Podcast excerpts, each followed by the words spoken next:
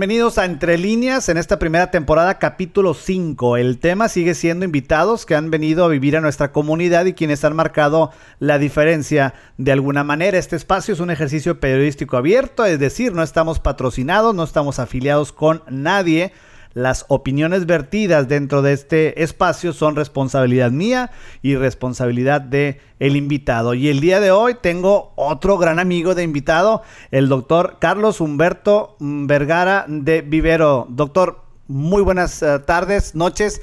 Eh, gracias por, por el tiempo. Pedro, muchas gracias por la invitación. Primero que todo, felicitarte por tu proyecto, este podcast el cual pues he venido siguiendo y, me daba mucho placer eh, que me hayas invitado, ¿verdad? Para tocar ciertos temas. Y te invito porque tienes una gran historia que contar. Eh, les platico un poquito del doctor Carlos eh, Humberto Vergara. Él nació en Medellín, Colombia, a los 15 años emigró a México para continuar con sus estudios. Es médico cirujano de profesión, estudió la carrera en Monterrey, también en Reynosa, tiene ya más de 20 años de experiencia en el ramo de la cirugía plástica y la medicina estética. Carlos es casado y tiene tres hijas, ha tenido muchas pasiones, pero la que le cambió eh, su estilo de vida literalmente fue el triatlón y de lo cual nos va a estar hablando en unos momentos Carlos, la primera pregunta y esa es la de ley para la gente que nos está escuchando. ¿Hace cuánto tiempo que nos conocemos? ¿Qué pensaste de mí cuando me conociste y ahora que tenemos ya, ¿qué será? ¿10, 12 años? Más o menos yo creo, compadre, unos 12 años, ¿no? ¿Qué, qué es lo que usted cuando me conociste, obviamente era diferente trabajar en otra parte. ¿Y qué piensas ahorita, no? Que No, mira, es importante. Cuando te conocí, lo primero que pensé, ¿sabes qué? Yo quiero ser camarada, quiero ser amigo de Pedro Leija, ¿no? El, presentador de las noticias, ¿no? Eh, que tiene mucha pasión por el deporte y todo eso. Y, pues bueno, eso fue lo que, lo que al principio, ¿no? Vaya, eh, me llamó la atención, ¿verdad? Eh, poder entablar un cierto tipo de amistad contigo, ¿no, Pedro? Y ahorita ya tenemos muchos años de amistad y trabajamos mucho juntos en muchos proyectos, en muchas cosas. Carlos, ¿recuerdas cuando nos conocimos? Yo me acuerdo vívidamente, güey. Fue una carne asada en casa de, del Pantera. Un saludo al Pantera si nos está escuchando. Y me dijo de repente, oye, en la mañana salí este, a tirar la basura y ya se iba el vecino y lo vi vestido de doctor o de enfermero. y luego, pues no sé, pues me saludó como que no tiene muchos amigos. Y luego, pues le invité a la carne asada. Y oh, sorpresa que va llegando Carlos con eh, Delia, su esposa, un saludo también. Y, ¿qué sería? ¿Nada más tu hija la mayor? No, Pedro, yo creo que en ese momento... Estaba, estaba en, en, Carriola. Estaba en Carriola, sí, estaba pequeña todavía. De hecho, como tú mencionas, Pedro, sí, eh, la verdad... Eh, no teníamos muchos amigos en ese tiempo, ¿verdad? Sí, y, salimos, éramos nuevos en, esa vecindad y me acuerdo que sí, eh, Iván, un gran amigo que después entablamos un grupo de amistad con todos sus amigos, eh, me invitó a la carne y llegamos y bueno, al principio como persona extraña, ¿no? Eh, me acuerdo que me presentaron contigo, que eras Pedro Leija, el de las noticias. Dije, no, pues excelente. la tele, doctor, ¿para qué te haces? Dije, no, este, esta clase de amistades sí conviene venir a estas carnes asadas, ¿no, Pedro? Carlos, vamos a, hablar ya de, pues de temas fuertes, ¿no? Eh, 15 años en Colombia, ¿cómo fue eh, tu vida? El principio de, principio de tu vida bajo, bajo las alas de tus padres allá en Colombia, hasta el punto en que ya deciden que era tiempo de cambiarse, porque ustedes tienen una historia muy diferente. Sí, Pedro, mira, básicamente nacimos en Colombia, en una ciudad que se llama Medellín, Colombia, ¿verdad? Y posteriormente de esa ciudad nos movimos hacia la costa, donde me acuerdo yo desde la niñez, eh, siempre teniendo pasión por muchas cosas, eh, el deporte era algo fundamental en mi vida, siempre fui deportista desde niño, practiqué el tenis, llegué a ser eh, tenista en esa edad, selección Córdoba, fuimos a varios nacionales, practiqué el béisbol, siempre con una disciplina a lo que me he dedicado a hacer, ¿verdad? Tratar de sobresalir, de llevar un ejemplo, ¿verdad? En las cosas que realizo. Estando en esa ciudad, ¿verdad? Era una ciudad ganadera. Eh, mis padres eh, siempre eh, se dedicaban em, a la ganadería, a negocios, a la política, ¿verdad? Y se complicaron las cosas políticas en ese tiempo en Colombia y fue yo creo que mi papá buscando la forma de cómo migrar, de cómo migrar a cualquier parte que fuera Colombia. Ya sabes que en ese tiempo, 20 años, 25 años atrás, Colombia estaba en... Sí, era peligroso Era por, por, decirlo de alguna manera. Era peligroso, era lo que de pronto se está viviendo en, la frontera en este momento, eh, el tráfico de drogas, eh, la violencia. Eh, la violencia entre más que todos los grupos de narcotráfico con el gobierno, ¿verdad? Entonces que mucha gente civil salió afectada. ¿verdad? Salió afectada por esta misma situación. Y bueno, entonces mis padres toman la decisión, ¿verdad? De emigrar ya sabes, eh, si migrar de una ciudad a otra es difícil, imagínate de un país a otro, es más difícil donde no conoces a nadie. Migra mi padre y, bueno, en esa época que ya migramos nosotros, yo en lo personal estaba ya a punto de comenzar mi carrera, de hecho ya estaba estudiando medicina en Bogotá y entonces eh, me dice, ¿sabes qué Carlos? Acá hay la oportunidad, me trae a Monterrey, llego a Monterrey y bueno, comienzo a conocer una cultura completamente nueva para mí. Claro. En cuanto al comportamiento social, la gente. Para empezar. Para empezar, la gente. Miles de cosas, Pedro, ¿no? Que, pues bueno, te alcanzarás a imaginar, ¿no? Sí. Y irnos adaptando poco a poco a ese entorno se nos hizo un poco difícil al comienzo, pero en realidad algo que disfruté demasiado, demasiado amo la cultura mexicana, me identifico 100% con la, con la cultura, con la gente, con sus costumbres, ¿verdad? Básicamente, Pedro. ¿Y qué tan difícil es, eh, doctor, el, cambio? Eh, porque es, una situación de alguna manera estresante para la familia, ¿no? Primero, primero es tu papá, el que, el que se va, después te, te lleva a ti, después te lleva a Mauricio y eventualmente pues es difícil porque llegó a tratar de pavimentar un camino a que ustedes de cierta manera llegaran en lo blandito. Sí, Pedro, mira, básicamente migra mi papá primero de Colombia y luego eh, trata de buscar pues un mantenimiento aquí en este país, en México.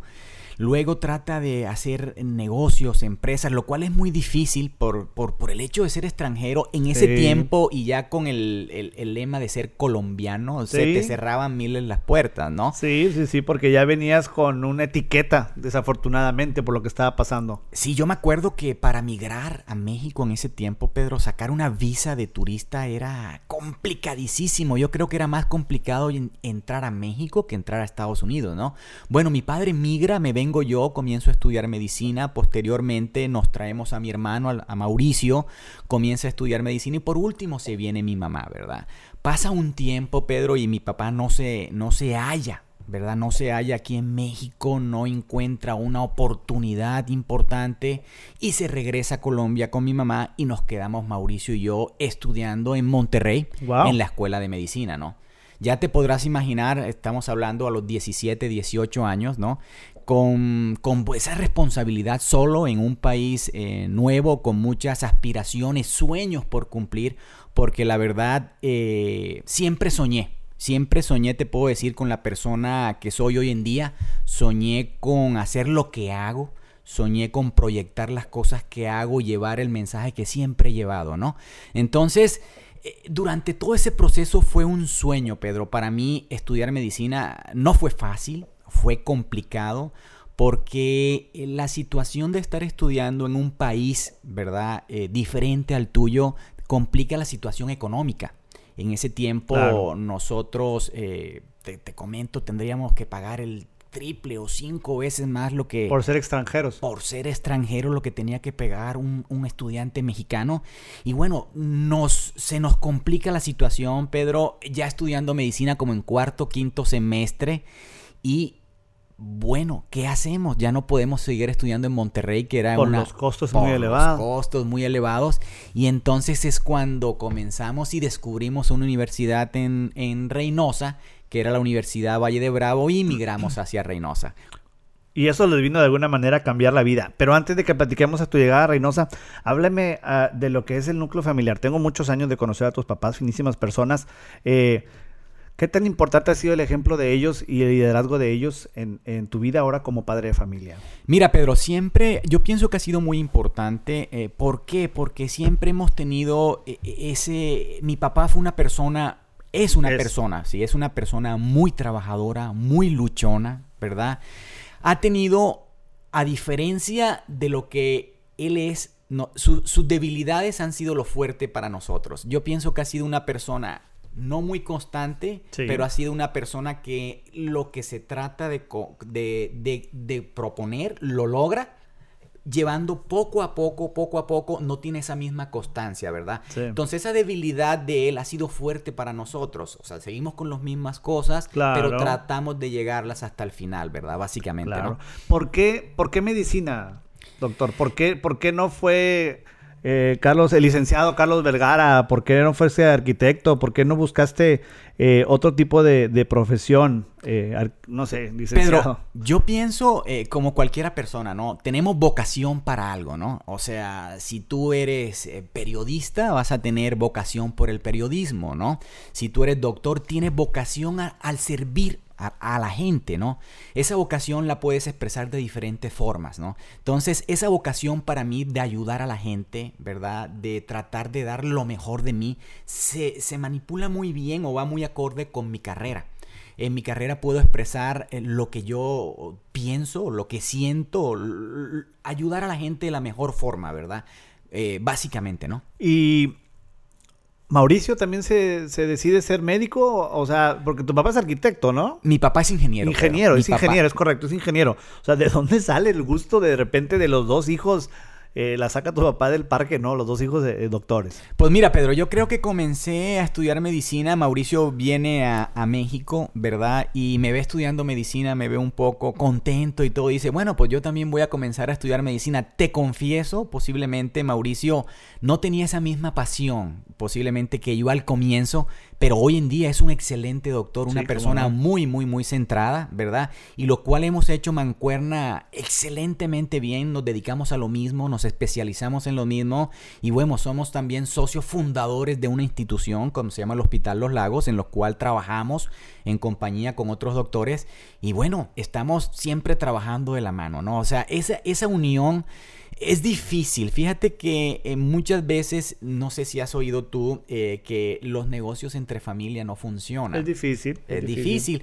cuando tienes, cuando se, eh, se interponen más personas en, en, esa forma, en esa forma de negocio. Pero Mauricio y yo hemos sabido diferenciar esto y hemos sabido hacer crecer nuestra empresa que a pesar de la edad que tenemos jóvenes que somos, eh, somos unos jóvenes emprendedores y hemos hecho crecer este hospital básicamente a fuerza de sacrificio, haciendo las cosas bien y trabajando honradamente, ¿no? ¿Por qué Reynosa? ¿De dónde sale la, idea de ir a Reynosa? ¿Conociste a alguien que era de Reynosa? ¿Quién te recomendó venir a estudiar a Reynosa? Oye, Pedro, eh, en Monterrey tenía unos compadres, unos amigos, ¿verdad? Que estudiaban medicina conmigo, pero la historia de ellos fue diferente.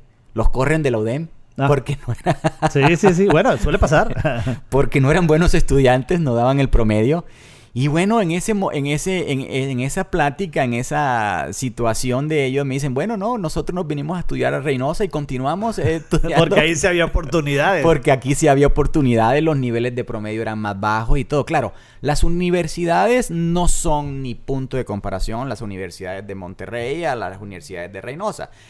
Claro, que siempre he pensado yo, Pedro, que no importa la, universidad, no importa en dónde estés estudiando, solo importa las personas, las aspiraciones que tengan, los sueños que quieres cumplir, ¿verdad? Y a dónde quieras llegar, ¿verdad?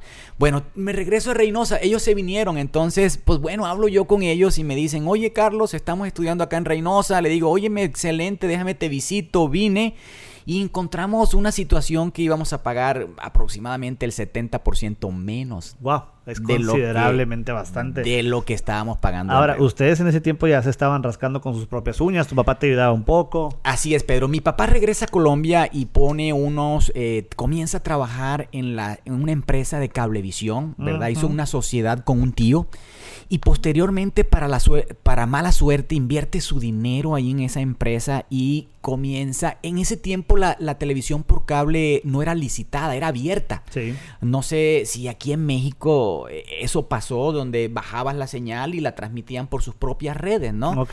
Entonces el gobierno cierra los candados y les quitan la empresa, ¿verdad? Se la expropian la empresa y bueno, se queda él en el limbo, ¿verdad? Otra vez en Colombia. Nosotros acá, eh, apenas llegamos a Reynosa, Pedro, con un poco de, de, no, de situación un poco escasa en cuanto a dinero, ¿verdad?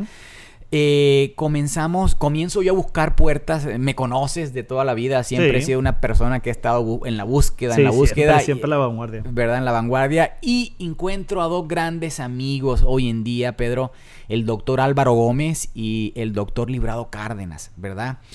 doctores de mucha experiencia en Reynosa. Yo apenas era estudiante de quinto semestre de medicina, ¿verdad? Pero comienzo a tocar puertas y los encuentro a ellos. Y en ese momento veo la oportunidad con uno de ellos, con el doctor Álvaro Gómez, de comenzar a trabajar ahí en su clínica, ¿no? Ok. Mientras eras estudiante todavía. Mientras era estudiante de medicina. Recuerdo yo que el doctor eh, hacía... Eh, eh, era una clínica más que todo de maternidad, donde hacían partos, cesáreas, operaban vesículas, apéndices, y yo, pues todavía me faltaba un campo grande, ¿verdad? En, lo que era terminar mi, mi, carrera, ¿no?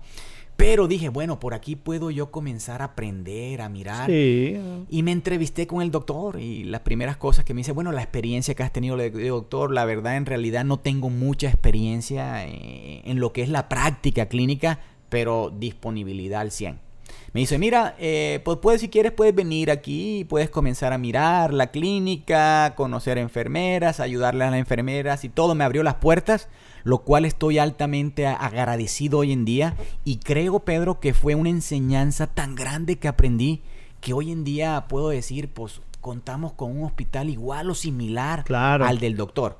Si no fueran por todos esos pasos y por todas esas cosas que yo viví ahí, comencé a aprender en esa clínica desde la función más elemental, desde lo que hacían las enfermeras, lo que hacían las personas de mantenimiento, lo que hacían eh, las personas que daban de alta a los pacientes, todo el manejo administrativo y todo.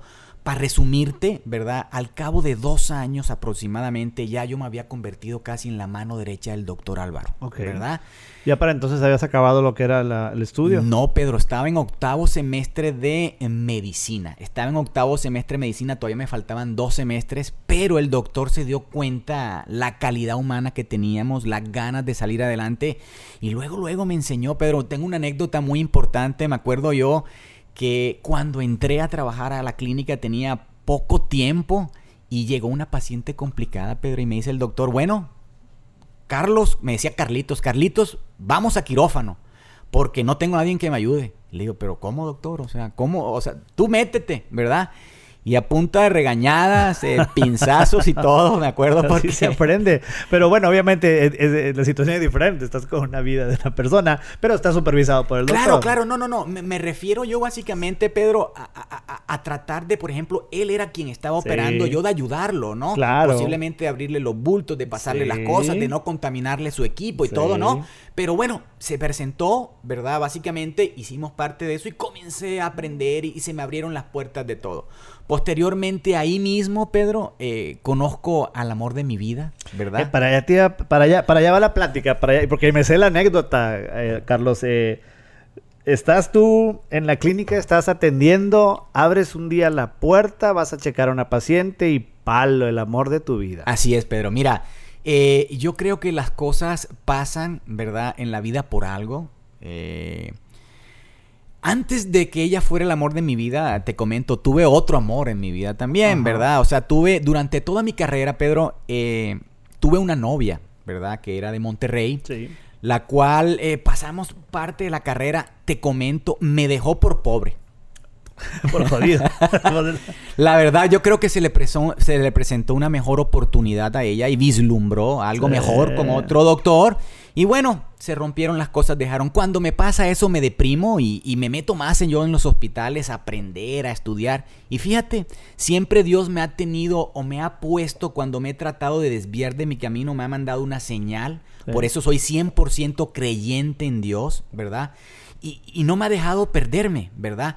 Te comento, esta, este doctor eh, llega un día y me dice, Carlitos, ¿verdad? Era el doctor Librado Cárdenas, el cual si, si nos oye o eh, le mandamos un fuerte, fuerte saludo.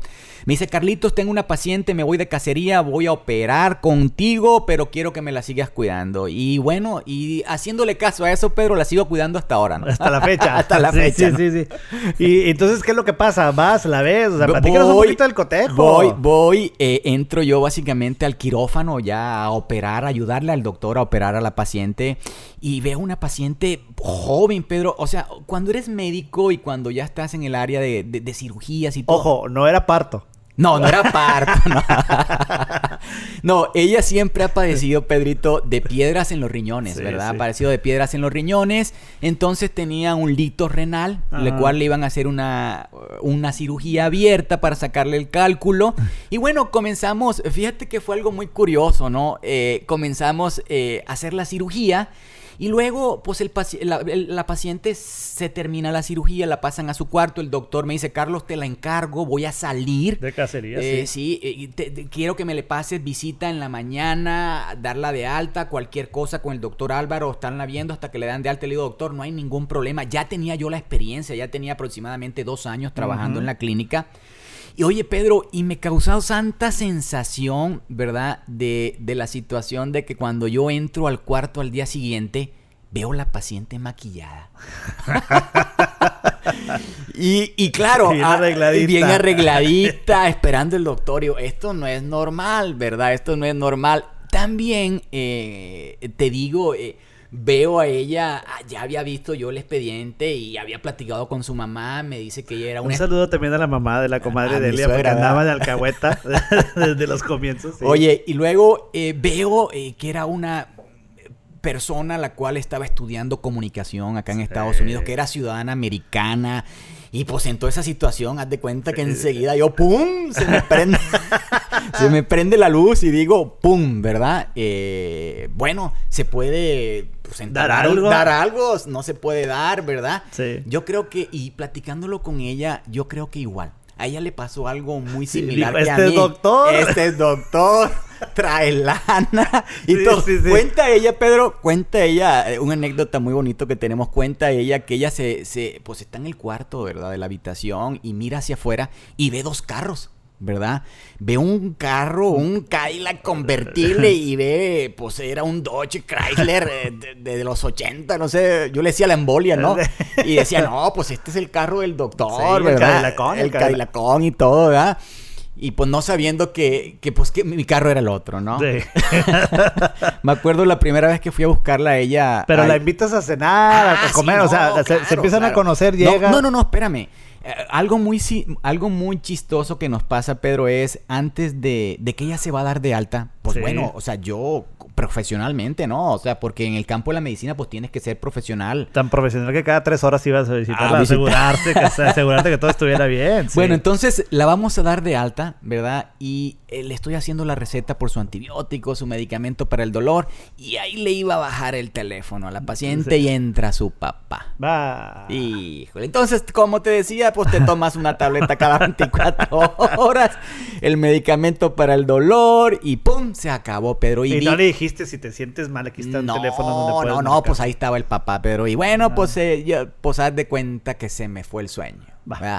¡Pum! Se acabó todo. Pero bueno, al día siguiente estamos en cirugía y suena el teléfono y la administradora de la clínica me dice, Norma, me dice, doctor, eh, tiene una llamada de la paciente del doctor Librado. Y enseguida dije, no, espérame, espérame, aquí mero, papá. Por favor, pídale el teléfono y le regreso la llamada. Sí. Abusadillo desde chiquillo. Y, desde entonces ya empezaste a salir con ella, se dio cuenta que no era el Cádiga, que era la embolia. Así es. y, cuál, y cuál, pues Pedro, comenzó todo nuestra, nuestra, nuestra vida. Pedro ha sido también camino recorrido con ellas, algo padrísimo. Creo que Dios me mandó a mi esposa porque no se lo tengo que decir, ha sido una persona que me ha apoyado en las buenas en las malas, en salir adelante, Pedro. En todo. En todo. Eh, me ha dado tres hijas hermosas, las cuales quiero con toda mi vida. Y siempre les he tratado de enseñar eh, las bases que mis padres a mí me enseñaron para que algún día en la vida, ¿no? Sean algo y vayan dejando también un poco de huella, ¿no? Claro. ¿Verdad? Claro. Eh, ¿Te casas con Delia? Así es se vienen para acá y te das cuenta que, que, pues, fue, un cachetadón, porque no era lo que tú esperabas en Estados Unidos. No, no, Pedro, yo creo y siempre platico con la gente sobre el sueño americano. ¿verdad? Mucha gente está en México, no sabe las condiciones que se le pueden presentar, no buscan, no se preparan. Yo pienso que en todos los países, Pedro, los países ofrecen ciertas oportunidades. Unos más que otros, ¿verdad?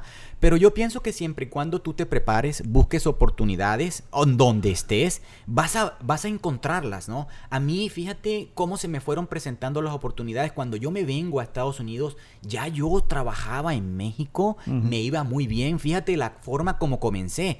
Posiblemente comencé no mirando mi, mi, mi, mi, mi trabajo o lo que hacía yo como un trabajo que iba a ser remunerado, sino como sembrando una semilla que esa semilla me iba a dar un fruto. Eventualmente. Eventualmente. Siempre ha sido mi filosofía, Pedro. Siempre sembrar, sembrar, sembrar y sé que algún día de lo que siembra vas a recoger algo, ¿no? Entonces me vengo a Estados Unidos, Pedro, ya con, con, con un trabajo estable en México y diciendo, bueno, ¡pum! Doctor aquí en Estados Unidos, papá, puro Doctor 911, lo que sale, salas de emergencia, maravilloso. Y llego a Estados Unidos, ¿verdad? Y veo que la situación es otra, ¿verdad? Comenzando, me acuerdo yo, llegué como a los 10 días, dije, no, pues con la experiencia que yo tengo, déjame, voy al hospital y todo.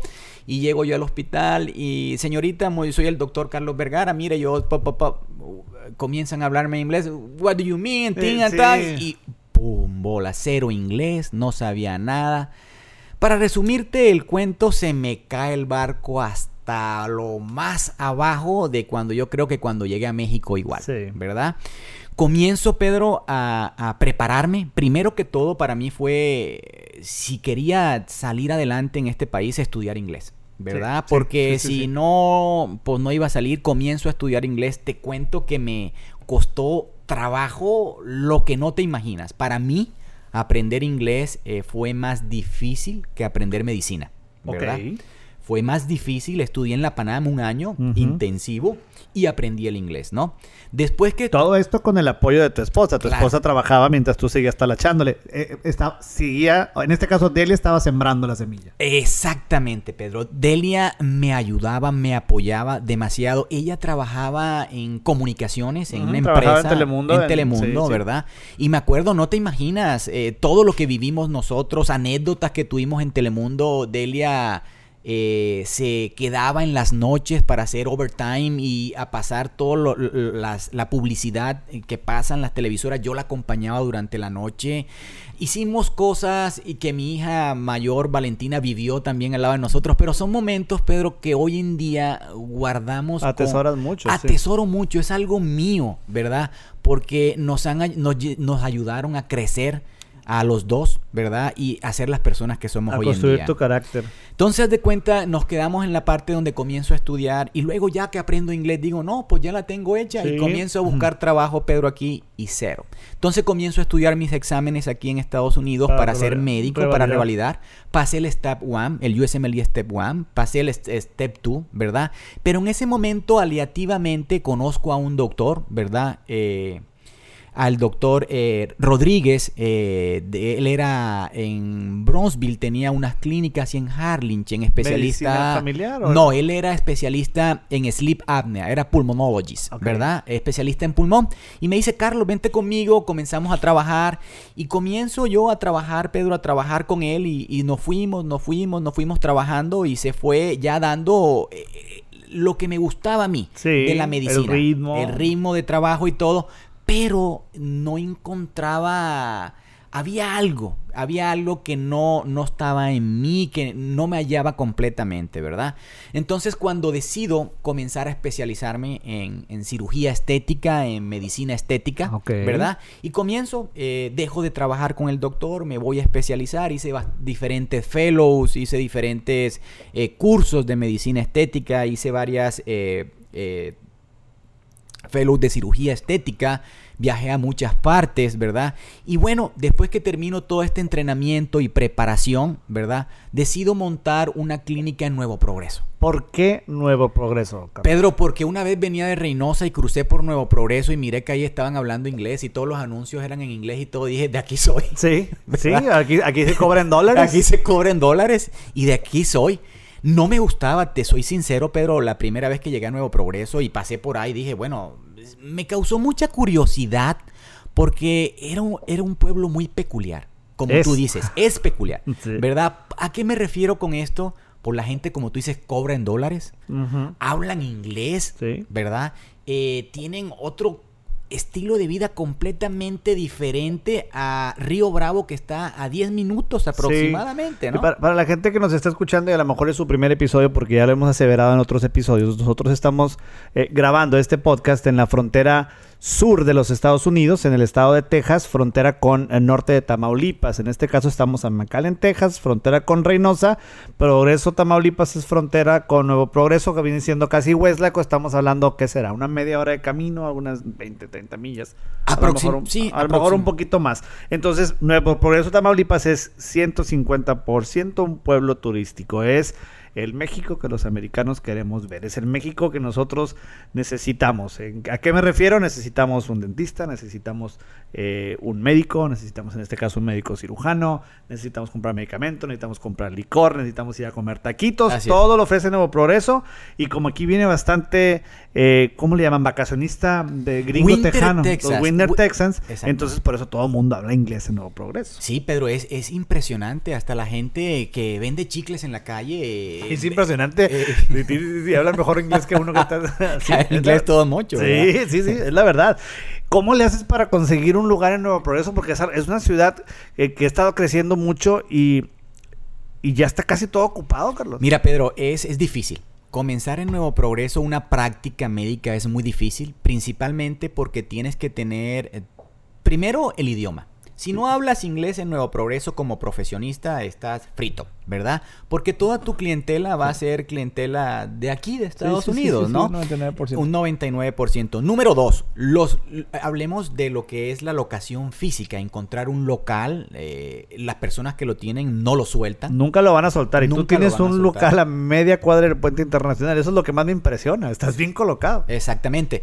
Pero eh, yo ahí no comencé, Pedro. Comienzo en un segundo piso de un consultorio de un doctor. Comienzo y me comienza a ir un poco bien y después me, me asocio con una esteticista que estaba en el local, la cual no tenía mucha gente y montamos tipo un spa juntos y comienzo a ver yo pacientes y, después esta persona decide venderme y yo le compro y, me quedé ahí en, en, la oficina que estoy aproximadamente hace unos 13, eh, 14 años ahí en Progreso, ¿verdad? ¿Cuál fue el parteaguas en la carrera eh, que estás eh, en este momento llevando? De, ¿qué, ¿Qué fue el pongo consultorio?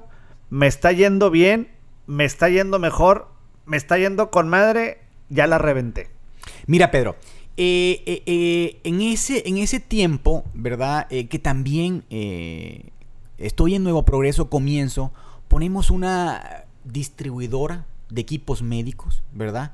Cuando te conocí, trabajamos muchos proyectos, no sé si te acuerdas, de células madres, donde me fui a capacitar a a, Hong Kong, estuve con diferentes doctores, personalidades muy famosas en lo que fue Steam Cell Therapy, Adipose Steam Cell eh, Therapy, el doctor Paspaliaris, ¿verdad? Me capacito con él, eh, conozco equipos y montamos en la familia una distribuidora de equipos, ¿verdad? Eh, de medicina estética, de cirugía plástica, pero lo cual me hace viajar mucho y desprenderme un poco de mi familia. Correcto. Entonces, lo cual no me gustó ¿verdad? Pero fue el inicio, ¿verdad? De una, de, me abrió unas puertas muy importantes para tener la empresa que tenemos hoy en día, que es el Hospital Los Lagos, ¿verdad? A, donde quiero ir, digo, porque yo pues conozco, no toda tu historia, pero casi la mayoría, porque pues, nos conocemos de hace mucho tiempo y tengo la fortuna de tener tu amistad, gozar de tu amistad, es que Carlos, el doctor Vergara es una persona que es emprendedora, es una persona que no se le dificulta nada, que siempre está tratando de, de estar a la vanguardia y que se enteró de todo el mundo lo que estaba haciendo alrededor de él y fue a otro país a buscar nueva tecnología, a buscar las nuevas tendencias y hasta la fecha. De vez en cuando vas a, la convención médica de Hong Kong o de China a ver qué es la nueva tendencia y te la traes y ha sido pionero de bastantes técnicas aquí en el Valle de Tech, bueno, en, nuestra frontera. Sí, Pedro, mira, eh, eh, hemos tenido la, la fortuna, ¿verdad? Y creo que lo que me abrió las puertas a mí fue al aprender inglés. era, era, era lo que, lo que a mí me faltaba con el idioma comencé a viajar, ¿verdad? Eh, siempre he, sido muy curioso, he estado buscando qué es lo nuevo, qué son las cosas nuevas, me conecto con gente de, de China, de Hong Kong, me conecto con gente de diferentes países donde eh, comienzan a salir los tratamientos de vanguardia, ¿verdad? Donde salen los equipos, donde salen las nuevas tendencias de la medicina, de la cirugía estética, y trato de prepararme, voy, viajo, conozco. Es que no solamente compras la máquina, también haces el curso para eh, poder tú dominar la máquina, masterizarla y luego inclusive ofreces cursos para el resto de la República Mexicana. Exactamente, hemos tenido la, fortuna de que aprendo eso, esa técnica y posteriormente enseño a muchos doctores, ¿verdad? Eh, en ese tiempo enseñaba a muchos doctores, daba tipos de conferencias, pláticas y enseñábamos a muchos doctores a dominar la técnica, lo cual, Pedro, ha ido un poquito ya quedando, no tanto, reservándomelo un poco más para mí, claro. porque mi tiempo ya no me da, Pedro, eh, no me da, es, es, es, es, algo complicado el estar viajando, saliendo, capacitando y ya nos hemos quedado más enfocados en lo que es el hospital, eh, la clínica de Nuevo Progreso, mirando los pacientes en toda la franja fronteriza, básicamente. ¿no? Y no fue fácil, doctor, porque eh, se dice fácil, es que estoy conectado con China, con Hong Kong, y si yo escucho eso, digo yo, bueno, pues el doctor simplemente eh, hizo varios tratamientos, juntó algunos miles de dólares y se fue a China y tocó una puerta y encontró una máquina y se la trajo. La verdad es, Ote, te digo porque me sé varias de las experiencias y quisiera que me contara la anécdota de la primera vez que fuiste a China con tu papá y le diste al chino en una limusina la dirección del, hotel, y te cobró 500 dólares y, dijiste yo, ¿qué? Y luego te diste cuenta de otra cosa, ¿no? Oye, Pedro, sí, fíjate que eh, durante este, este, ¿por qué yo comienzo a ir a China? Comienzo a ir a Hong Kong. Yo voy a Colombia y veo un, un familiar que le está yendo muy bien económicamente y, está importando equipos de medicina estética, de cirugía plástica, tenía una comercializadora. Y, le digo, oye, ¿será que algún día puedo ir contigo? Me dice, no, no, conmigo, pues no te quería pasar el conmigo no, yo te puedo traer los equipos, te los situamos y pues hacemos la distribuidora. Pero ahí en, la, en, la, en, su escritorio había una tarjetita y agarro yo la tarjetita y me la meto en el bolsillo. ¡Pum! y me voy, ¿no? Óyeme, Pedro, y comienzo eh, a comenzar mi historia de la primera vez que voy a China, agarro los contactos y me voy. Vuelo directamente, eh, llegas a China, llego a Hong Kong, ¿verdad? Y, y Pedro, eh, pues todo el mundo se te queda mirando raro. Para empezar, porque físicamente... Exactamente, no hablan el idioma. Eh, comienzas a, entrar en pánico. Comienzas a entrar en pánico. ¿Y qué hago? Y bueno, y resulta, llegando a la historia que me dices, y, se me aparece una persona, le doy la dirección, me agarra la maleta, me monta en una limusina, y el primer gol fueron 500 dólares, aproximadamente 10 minutos de un lado a otro, ¿no?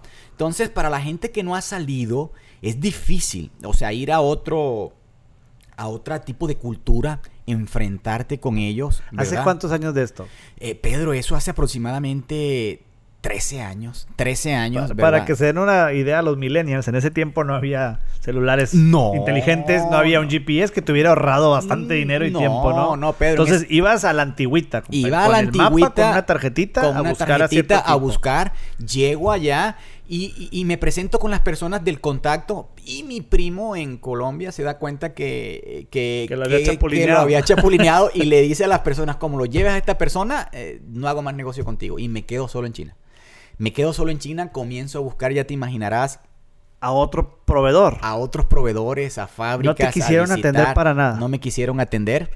Porque fíjate que algo que tienen las culturas orientales, Pedro, son muy honrados. Sí. ¿Verdad? Ellos son muy honrados en cuando comienzan a trabajar contigo. Sí, sí, sí, no les puedes regatear inclusive porque se ofenden. Se ofenden, ¿verdad? Entonces, son muy honestos en cuanto a, eso. No tenemos la cultura de nosotros en, cuanto a ese tipo de de situaciones, ¿no? Entonces con, conozco mis contactos y, bueno, comienzo a importar equipos, ¿verdad? Se me comienzan a abrir las puertas en México en cuanto a cursos de, de de instrucción de equipos, de venta de equipos. Y bueno, resumiéndote, pues ya montamos nuestro hospital, seguimos con eso y nos quedamos un poco más. Pero sí fue difícil. Y sí viajamos a Corea también a, a en lo que fue todo, fue Adipose Steam Cells, todo lo de las terapias de células madres que hicimos. Sin embargo, varios eh, trabajos. Sí, sí, sí. Un saludo a mi compadre Alberto, si nos está escuchando en eh, este momento, que nos ayudó. Nos ayudó a sacar todos esos temas adelante. Sí, sí, sí. Pero bueno, ha sido siempre una lucha, Pedro, una constancia y y bueno, tratando siempre de ir eh, buscando cosas innovadoras. ¿no? Y te lo vamos a, lo vamos a, manejar de, manera cronológica. Eh, empiezas tú ya a trabajar eh, más fuerte y, y, más macizo en lo que es la medicina estética de nuevo progreso. En ese tiempo, para, y como ejemplo, para hacer un implante de bustos tenías que buscar un hospital, cobrar o rentar un hospital, rentar un anestesiólogo, eh, la estancia y diferentes cosas, lo que se traduce a un costo mayor para los pacientes. Así es, Pedro. Entonces, eh, cuenta, eh, pasa me acuerdo que Mauricio, mi hermano, me dice, Carlos, hay la oportunidad, ¿verdad? Sí, de, de, hacer una empresa, de que construyamos un hospital. ¿Cómo ves? conseguimos socios, hacemos préstamos. Le digo, mira, Mauricio, yo creo que aquí lo importante es, pues, si nos vamos a dedicar 100% a esto, vamos a construir el hospital hicimos ciertos préstamos, los cuales seguimos eh, pagando hoy en día, ¿verdad? Sí, sí, eh, ¿Verdad? Eh, trabajando para cumplir esas obligaciones. Pero bueno, se construye el hospital, Pedro, y hacemos un equipo de cirugía plástica. Hacemos un equipo de cirugía plástica conformado por el doctor José Luis Villarreal Arroyo, cirujano plástico de Monterrey, eh, con 30 años de experiencia, la doctora Emma Patricia Alfaro, el doctor Mauricio y yo, Pedro. Entonces comenzamos hace aproximadamente 11 años esta empresa en Reynosa, la cual te voy a decir no fue fácil. No fue fácil entrar en un mercado donde hay monopolios, donde hay cirujanos de muchos años, ¿verdad? Y los cuales pues sienten lo profesional, ¿no? De que dos personas vienen, abren un hospital y, ya, ¿no? Entonces al principio se hubieron eh, cierto tipo de trabitas, las cuales se pudieron ir soportando con buen trabajo, trabajando honradamente, con buenos resultados, con pocas complicaciones, ¿verdad? Gracias a la experiencia del doctor José Luis Villarreal. Y bueno, sacamos este proyecto y lo cual llevamos, hoy en día nos posicionan 11 años, ¿verdad? Con un promedio alto de cirugías anualmente, ¿verdad, Pedro? Eh, es difícil entender para las personas que nos estén escuchando, pero yo lo viví junto contigo de alguna manera paralelamente. Llega al hospital, eh, llega mucho estrés a tu vida. Así es. Eh, porque no solamente estabas ya manteniendo a tu familia, ya estabas manteniendo a bastante, una decena de familias, ¿no? Desde los barrenderos hasta los enfermeras, hasta todo el mundo. Era una presión muy grande y ahí empieza a sobretrabajarse el doctor Carlos Vergara y empieza a haber un problema de estrés que a la postre eh, traería consecuencias en tu vida. Sí, Pedro, fíjate que es algo muy importante que siempre, hoy en día que ya he entendido ese problema, se lo doy a entender a muchos de mis amigos, pacientes, ¿no? Comencé a, trabajar mucho día y noche para mantener, para conseguir, para proveer a esas familias que dependen de ese trabajo. Porque no es lo mismo que tú tengas un trabajo y tengas que mantener a tu familia, a tus hijos, que en mi caso son cuatro personas, ¿verdad? Mis tres hijas y mi esposa. Claro. A diferencia de mantener una nómina aproximadamente en el hospital de unos 17, 18 personas semanalmente, ¿no? Claro. Entonces tienes que trabajar el doble. Entonces muchas veces entras en esa dilución, eh, discusión mentalmente contigo, oye, ¿era mejor ser empleado o ser empleador? ¿verdad? Entonces comienza todo ese estrés y comienzas tú a tratar de salir de ese estrés. En lo personal comencé a salir de una forma completamente equivocada, Pedro, ¿verdad? Eh, tú eres testigo de eso, viviste, viviste, conmigo muchas hazañas. Y, la razón eh, que a lo mejor te estoy poniendo en una situación incómoda, Carlos, es porque yo siento que esta historia le puede ayudar a la gente a entender, porque eres una persona que sobretrabajabas y al sobretrabajar no podías dormir, no podías descansar y ¿qué hacías? Te metías un Red Bull, te metías algo que te diera para arriba y luego de pronto te daba algo para que te diera para abajo para poder descansar y siendo médico pues leías y sentías que era lo correcto cuando en realidad te estaba llevando a otra parte. Así es, Pedro. Mira, haz de cuenta que eh, eh, todo este estrés, eh, toda esta situación de querer trabajar más para sacar el hospital adelante, me fue llevando a un estado de depresión, a un estado de ansiedad, la cual me llevó a deteriorar mi salud Pedro, me conociste, llegué a estar eh, con bastón. Llegaste a salir con bastón, caminando como viejito de noventa y pico de años. A con, los, con collarín. Con collarín a los 35 años. Y, y, y, Delia nos decía, es que no sé qué hacer con Carlos. O sea, ya lo llevamos a tal doctor, ya fue a tal, ya fue a la Ciudad de México, ya le hicieron tal tratamiento, ya le hicieron tal cosa. Y todo sale negativo y Carlos piensa que tiene una enfermedad de muerte. Así es, Pedro. ¿Le diste vuelta a todo México? No, le di vuelta a todo México tratando de consultar, tratando de ver qué era mi problema y no quería yo entenderlo, ¿verdad? Que el estrés me estaba matando, ¿verdad? El estrés de tanto de tanta presión.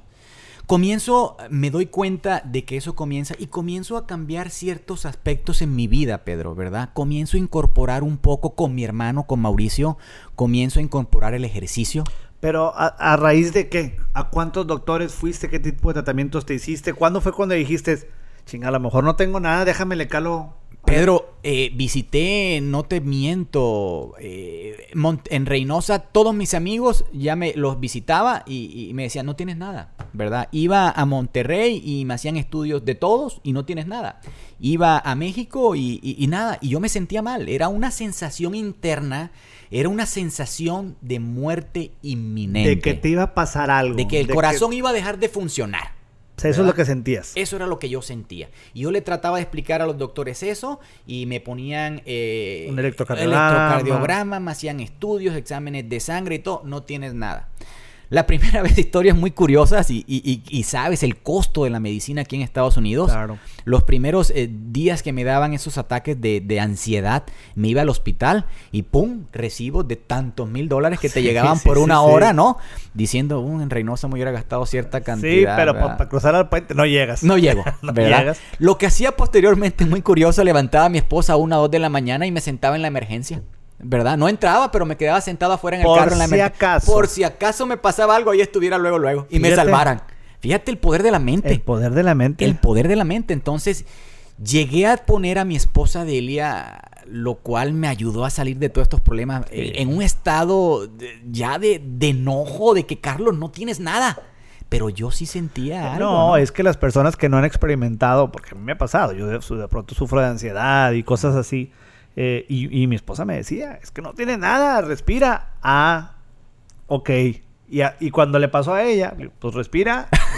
es que no se puede controlar, no se puede controlar. Y a veces sabes que es algo que, que prende ese sentimiento, esa, por, por describirlo de alguna manera, es algo que, eh, algo que lo aviva, algo que, que empieza el, eh, tu cuerpo, dices tú, ya me voy a empezar a sentir mal. ¿Sabes tú esa sensación? Es una sensación muy rara. En inglés es triggered. Así es. algo que dices tú, ¿sabes qué? Le di el trago a la soda y después del traguito de la soda me va a dar. Así como dices tú. Me va a dar. Me va a pasar. Y viene y comienzas a respirar y se comienzan a sudar las manos y comienza a faltarte la respiración y dices, se yo en el infarto y ya me voy a morir. Y si eres médico, ahora, a ti te pudo pasar, pero a ti te llega hasta un punto donde tus conocimientos. Ah, sí, porque empiezas a decir, oye, no, a lo mejor, y leí tal, y bien tal programa que el cosa, pero cuando eres doctor. Cuando eres doctor, ya sabes, o sea, ya te vas llevando el cuadro clínico. Ya, ya traigo tres síntomas de los siete de un infarto. de un infarto. Y se me va a complicar un poquito más, y luego de aquí ya va, me va a pensar esto, y te siguen pasando porque la mente, Pedro, tiene tanto poder sí. que no te alcanzas a imaginar el poder que tiene la mente, ¿no?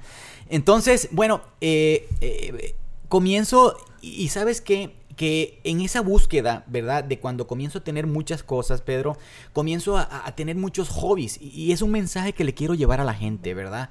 La vida tiene que ser lo más simple posible, Pedro. Hoy en día nos complicamos tanto la vida con tantas cosas. Eh, si sale un, un, iPhone nuevo, quiero un iPhone nuevo. Si sale el carro nuevo, quiero el carro nuevo. Si quiero. Y lo que estás haciendo es agarrar más compromisos. ¿Verdad? Te lo digo por que te va a llevar a más estrés. Que te va a llevar a más que esos pagos. Y que tienes que dar esos pagos. En, lo, en la vida mía personal me pasó. Yo tenía una búsqueda constante de algo. Eh, comencé con hobbies de la cacería, luego de la pesca, que fuimos bastantes veces. Infinidad de veces. ¿Verdad? La pesca, posteriormente. Eh, Compraste una lancha. lancha. Anduvimos en motos de 4x4. Así es. Eh, nada más te faltaba el tiro al arco, ¿no? Tenías hasta máquina para, para los discos. Para, los discos. con la escopeta. Y no, encontraba, y no encontraba, no me encontraba conmigo mismo, Pedro. Y es cuando eh, se me aparece el mundo del deporte, conozco al triatlón, ¿verdad? Conozco a una familia de atletas de aquí del Valle y comienzo a, conocer, a entender un poco más, aventado como siempre, eso sí, porque mi vida en el deporte, ¿cómo comienza, Pedro? Eh, yo comencé en el gimnasio, no le encontré sabor al gimnasio, posteriormente... Empezaste con Mauricio. Con Mauricio, exactamente. Posteriormente comienzo a correr y wow, en la corrida comencé a experimentar algo muy padre. Comencé a experimentar una paz interior cuando yo corría largas distancias ¿verdad? ¿Cuánto es una larga distancia? Pedro, yo comencé, primero que todo, comencé caminando, porque si caminaba más de 15 minutos me iba a dar el infarto. ¿Verdad? Si caminabas más. Y si caminaba más. Entonces necesitaba ir poco a poco mirando mi reloj, cuidándome, ¿verdad? De lo que caminaba. Y bueno, duró un tiempo y, ya mi mente dijo, sí, sí puedes caminar. Vamos a comenzar a trotar. Comienzo a trotar despacito, ¿verdad? A llevar un ritmo y, y veo que me comienzo a sentir bien padre. Que cuando termino de correr, Pedro, me acuesto en mi cama y mi temperamento me cambia, tengo una paz interior conmigo mismo, ¿verdad? Puedo platicar con mi esposa mejor, eh, hablar con mis hijas mejor, no me incomoda nada en la casa y digo, épale, aquí estoy sintiendo algo que no, comienzo a leer soltaste, y a estudiar. Soltaste algo, soltaste... El cuerpo liberó algo. Liberaste, sí. Exactamente, comienzo a estudiar y comienzo a encontrarme el término endorfinas y comienzo a estudiar acerca de las endorfinas, que son unas hormonas que nosotros mismos tenemos que nos hacen sentir la hormona de la felicidad en realidad. ¿Y cómo la producimos? La producimos por medio del ejercicio, ¿no? Entonces cuando comienzo yo a comprender, ¿verdad? Aquella gran historia de mi compadrito el Pantera Figueroa que nada más se la pasaba en el gimnasio levantando fierro que yo le decía, papá, pero ¿por qué no trabajas más? O sea, tienes la oportunidad. dice, no, nada más tres días a la semana. Yo con eso estoy bien, ¿verdad? Entonces, lo comienzo. Los cuatro en el gimnasio. Exactamente. Y con eso comienzo a entender y hoy en día miro lo equivocado que estaba yo y lo bien que estaba él, ¿no? Claro. Entonces, eh, comienzo en eso, Pedro, y luego posteriormente... Es que una cosa es ir a correr dos, tres, cuatro millas y ahora lo que estás haciendo, ¿verdad? Pero bueno, poco a poco, porque tú me decías, porque yo también corro de vez en cuando, nunca he podido pasar de cuatro millas. Eh, pero pero eh, eso es otro tema. El, tema aquí es que tú me decías, es que llega el punto que sientes que te vas a morir. Así es. Y, y de, pero de pronto al mismo tiempo tu misma mente te dice, pero no pasa nada, síguele dando. Eh, eh, Pedro, así es. Es una lucha constante. O sea, cuando tú comienzas a correr, ¿verdad? Y tienes este problema de ansiedad, ¿verdad? Eh, tú comienzas a correr y tu mente dice, párate, te vas a morir. Tú, no, no, no me voy a morir. Y sigues y es una lucha constante entre si me muero, no me muero, lo logro, no lo logro, ¿verdad? Y ¡pum! Lo lograste y vas agarrando confianza, ¿verdad? Vas agarrando confianza. Pero lo interesante es que atrás de esa corrida, ¿verdad? Eh, toda esa serie de hormonas que se liberaron, toda esa serie de cosas te van a ayudar a quitar el estrés, la depresión, la ansiedad. Pedro, resumiéndote, no hay mejor medicamento comprobado por mí y comprobado por muchas personas, lo puedes mirar en la literatura, que la corrida para quitar los problemas de ansiedad, depresión y estrés. ¿Verdad? No hay mejor tratamiento. Tú al principio posiblemente te va a doler, te va a costar, ¿verdad? Sí, eh, comenzar a este, este, ritmo, pero una vez pasas un promedio aproximadamente de tres semanas, vas a comenzar a disfrutar, ¿verdad? Las, eh, los beneficios que tiene la corrida, ¿verdad? De la corrida te vas a la bicicleta. Sí, Pedro, haz de cuenta que eh, me invita un equipo de... En, en una de esas diciembres hacemos, eh, que hemos hecho muchas cosas, hacemos, estuvimos con el señor Ramón Ayala. Sí, sí, ¿Te acuerdas que me ayudaste eh, eh, bastante? Hicimos una una carrera, un 5K allá. Y bueno, en ese 5K, Carla, ¿verdad? Que era una persona que estaba en Hidalgo, montaba en bicicleta y me dice, ¿sabe qué, doctor? Ya no corra tanto, se va a dañar las rodillas, ¿verdad? se va a lastimar se va a lastimar y todo. ¿Por qué no monta bicicleta? Me invitaron y todo eso. Y digo yo de novedoso, pues está bien, vamos. Oye, y voy a Academy, Pedro, y veo una bicicleta de esas eh, de ruta fosforescente, blancas, y de, no, hombre, esta es la mía. 150 dólares soñado, ¿no? Eh, yo me acuerdo las primeras fotos, ¿no? Que me tomaba con mi bicicleta en los espectaculares y todo, yo soñado. Pero bueno, salgo con ellos, Pedro, no, hombre, y me, ¡pum! Me dejan, pero perdido, atrasísimo y mujeres y todo. Y, digo yo, bueno, pues tendré tanta mala condición que hasta las mujeres me dejaron, ¿verdad? Y comienzo a ver en esa búsqueda y decir, no, pues necesito mejorar y mejorar. Y encuentro, ¿verdad? Sí, un equipo, ¿verdad? De ciclismo. Es un grupo básicamente eh, que se llama el 5IM aquí en Edinburgh, en Texas, y ellos salen a las 5 de la mañana, es un grupo, pero eh, eh pues bueno, en esa búsqueda... Es un, es un grupo amigable a los principiantes, por eso te enganchaste ahí. Claro, claro, es un grupo amigable a los principiantes.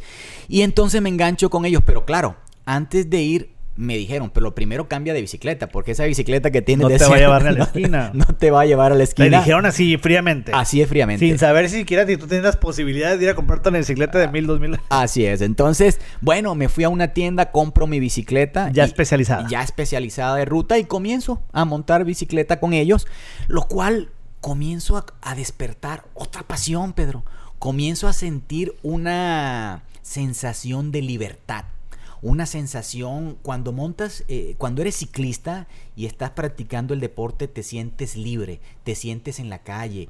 Comencé a experimentar de nuevo la, la sensación de la brisa en la El cara, aire, sí. del atardecer, del respirar. Oye, Pedro, y comienzo a sentirme bien. Me comienzo a sentir bien, mis problemas de ansiedad se comienzan a retirar, ¿verdad?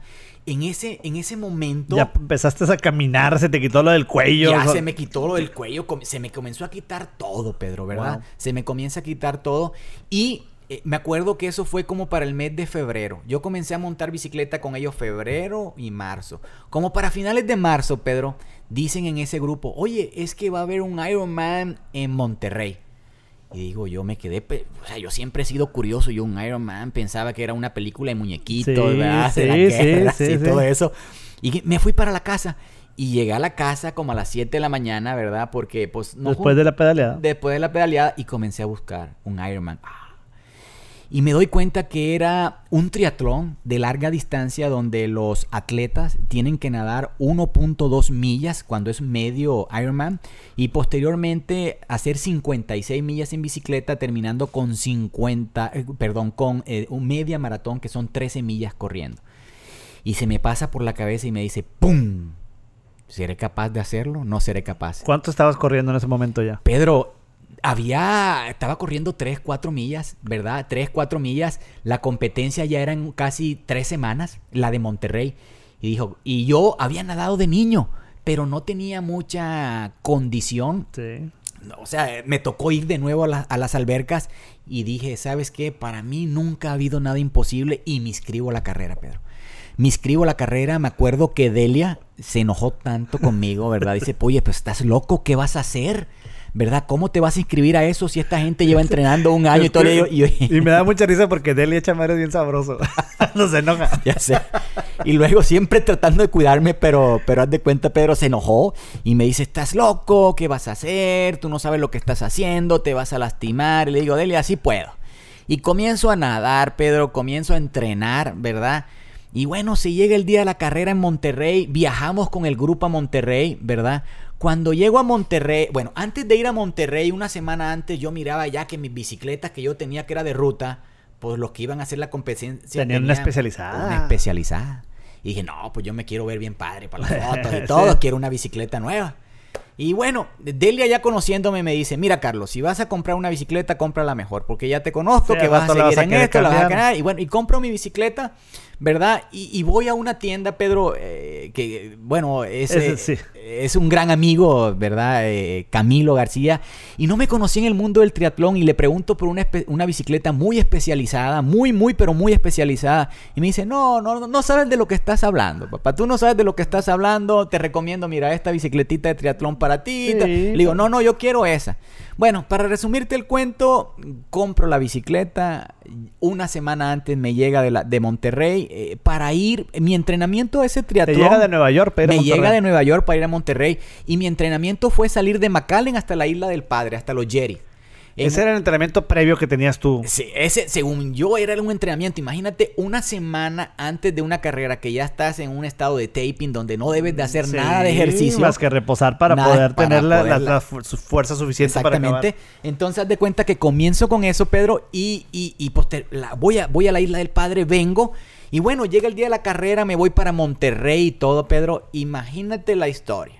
Llego a Monterrey y le digo, Delia, bueno, ahora sí acompáñame a ver qué es lo que voy a nadar. Y comienzo a caminar por el río Santa Catarina. Compadre, no lo acabé de caminar y estaba cansado. El, el de Santa Lucía. El río Santa Lucía. Sí. Y digo yo, Delia, ¿y esto, todo el río completo es lo que tengo que nadar? Sí. No voy a poder. Me voy para el cuarto, Pedro. Esa noche no dormí, eh, diciendo yo, ¿Qué no sé en qué me metí, voy a hacer la burla de todos. Y digo, bueno, como quiera voy, ¿no? Llegó el día, no dormí, eh, nos fuimos, eh, salió la nadada y ¡pum! El disparo y todo el mundo a nadar. Como quiera, sacamos la nadada, Pedro, y me monto a la bicicleta, Pedro, y comienzo a pedalear. Cuando comienzo a pedalear, veo que la bicicleta no pasa cambios. Ah, y yo enojado, oye, me traes una bicicleta en Nueva York de las mejores y no estás jalando este mugrero, pum, pum. Ya te imaginarás yo arriba de la bicicleta. Y te pasaban y te echaban, ¿no? Y sí, sí, eh, métele cambio. Métele cambio.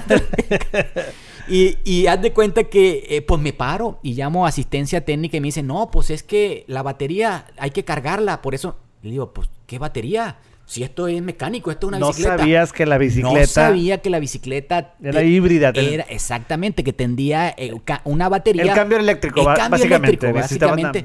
Oye, Pedro, y me aviento la, bicicleta en puro spinning. En eh, primera. en primera, o sea, pedaleando y paraba y venían lomas y paraba. Bueno, acabé en la competencia, Pedro en aproximadamente en un tiempo de 6 horas con 40 minutos. No ¿verdad? tan mal, no, para andar haciendo no, no, no, Digo, no, eh, Costado, eh, eh, fui contigo el último que te aventaste en Monterrey, me acabas de decir tu tiempo era en Canadá, no te fue nada mal. No, no me fue nada mal. Oye, y digo, ¿sabes qué?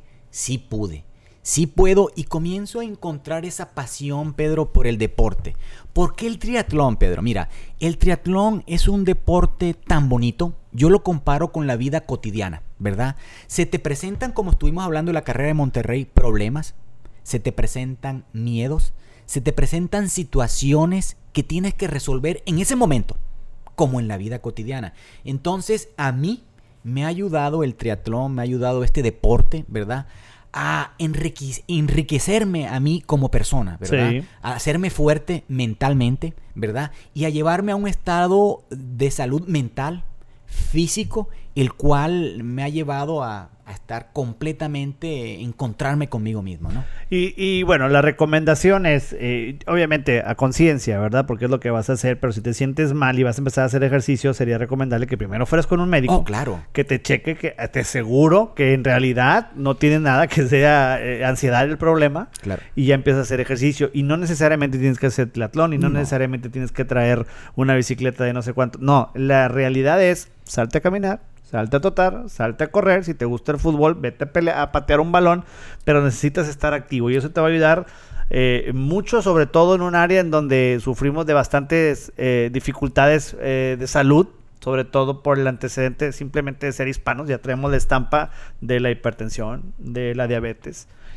Sí, Pedro, es, es importante. Hoy en día las cosas han cambiado. Las cosas han cambiado. La gente ya hoy en día no le gusta salir al parque a caminar, no le gusta llevar a los niños a hacer deporte, no le gusta, el estilo de vida ha cambiado. Y este estilo de vida que llevamos actualmente lleva en crecimiento a muchas enfermedades mentales como la depresión, como la ansiedad, ¿verdad? Como el estrés, ¿verdad? Que son enfermedades que a poco a poco tú no piensas y, te dicen, es que tienes estrés, no lo miras como una enfermedad. No. Dices, ay, estrés, pues, pues vete a la playa y se te quita el estrés. Sí, no. déjame tomar un fin de semana de vaca. Estoy trabajando mucho, pero no se te quita. No, el estrés es una enfermedad muy, muy, muy importante que hay que prestarle atención y todos estos factores son desencadenantes, el no estar activos, el no salir, eh, es, es, es el estilo de vida que llevamos hoy en día, ¿verdad? Básicamente. Esa misma mente que te traicionó y no te dejaba caminar hoy en día es la que te acaba de hacer nadar en mar abierto, se podría decir,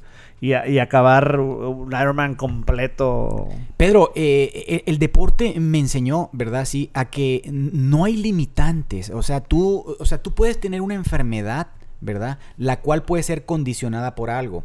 Pero si tú modificas cosas en tu entorno, en tu vida, y das con el diagnóstico de esas cosas, vas a poder superar esa enfermedad muchas veces hasta sin medicamentos, ¿verdad? Claro.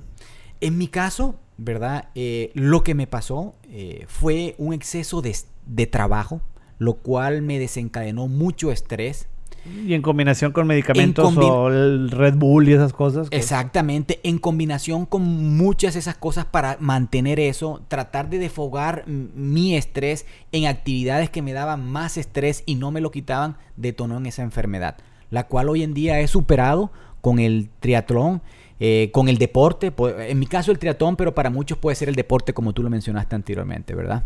Doctor, ya se nos acabó el tiempo, ya nos pasamos de la hora. Para la gente que te quiera seguir en tus redes sociales, ¿en dónde estás? ¿En Facebook, Instagram? ¿Qué más tienes? Pedro, mira, estamos en Facebook, eh, estamos como Doctor Carlos H. Vergara, estamos también como Hospital Los Lagos, En Instagram estamos como Doctor Carlos Vergara también. Y bueno, eh, hemos estado incursionando en, ciertos programitas como en el Valle de Texas Live y en, en compañía con, varias cosas, los cuales estamos haciendo varias pruebas piloto, ¿no? Y ahí nos pueden estar viendo y siguiendo. Excelente. Ya nada más para cerrar, eh, doctor, este, eh, obviamente nos van a estar escuchando a través de Spotify y también la gente que no tenga Spotify nos va a poder ver a través de YouTube. Eh, eres colombiano, déjanos con una canción típica, típica colombiana para la raza que acabe el podcast y ponga la canción favorita colombiana del doctor. Una la bicicleta. La bicicleta. La de Carlos Vives con Shakira. Esa es la que te mandan ahorita. y, y, y si tendrías que escoger un soundtrack o una canción que, que nos dijera sobre tu vida, no ahorita, no hace cinco años, sino todos tus 40 años de vida, ¿qué canción nos dejarías? ¿Algo que a lo mejor escuchabas de niño y te gustaba mucho? ¿O algo que escuchas de pronto o te motiva cuando empezaste a andar corriendo o en bicicleta? Que dices tú, cuando cambié mi vida me acuerdo mucho de esta canción. Mira, Pedro, eh, siempre eh, hay una canción que, que, me motiva, ¿verdad? Sí, y, veo, eh, ¿verdad? Sí, que se llama nací en una, en una costumbre diferente, posiblemente no la conoces, pero se llama Mi hermano y yo. Esa canción, haz de cuenta que lo que, lo que resume es la unión de la familia. En ese caso siempre que hago cualquier cosa vivo pensando en mi hermano y proyecto eso en mis padres y me da esa sensación de unión familiar y me da esa, esa sensación de paz conmigo mismo. Excelente, pues ya saben las recomendaciones del doctor. Eh, a mí me pueden seguir en mis redes sociales, en Facebook como Pedro Leija, en Instagram como Pedrito Leija y en Twitter como Pedro Leija. Doctor, muchas gracias por, por acompañarnos y, gracias por el mensaje, por el mensaje eh, de que las personas que de alguna manera sufrimos o sufren de, ansiedad, de depresión, eh, que si hay una cura y si hay una salida. Sí, Pedro, básicamente la pueden encontrar. Eh, con el deporte, con ciertos cambios en estilo de vida y, yo estoy seguro que la van a poder vencer esta enfermedad. Y, el especial también, obviamente, y lo algo que enfatizaste mucho fue eh, la familia. La familia, sí. La, unión familiar.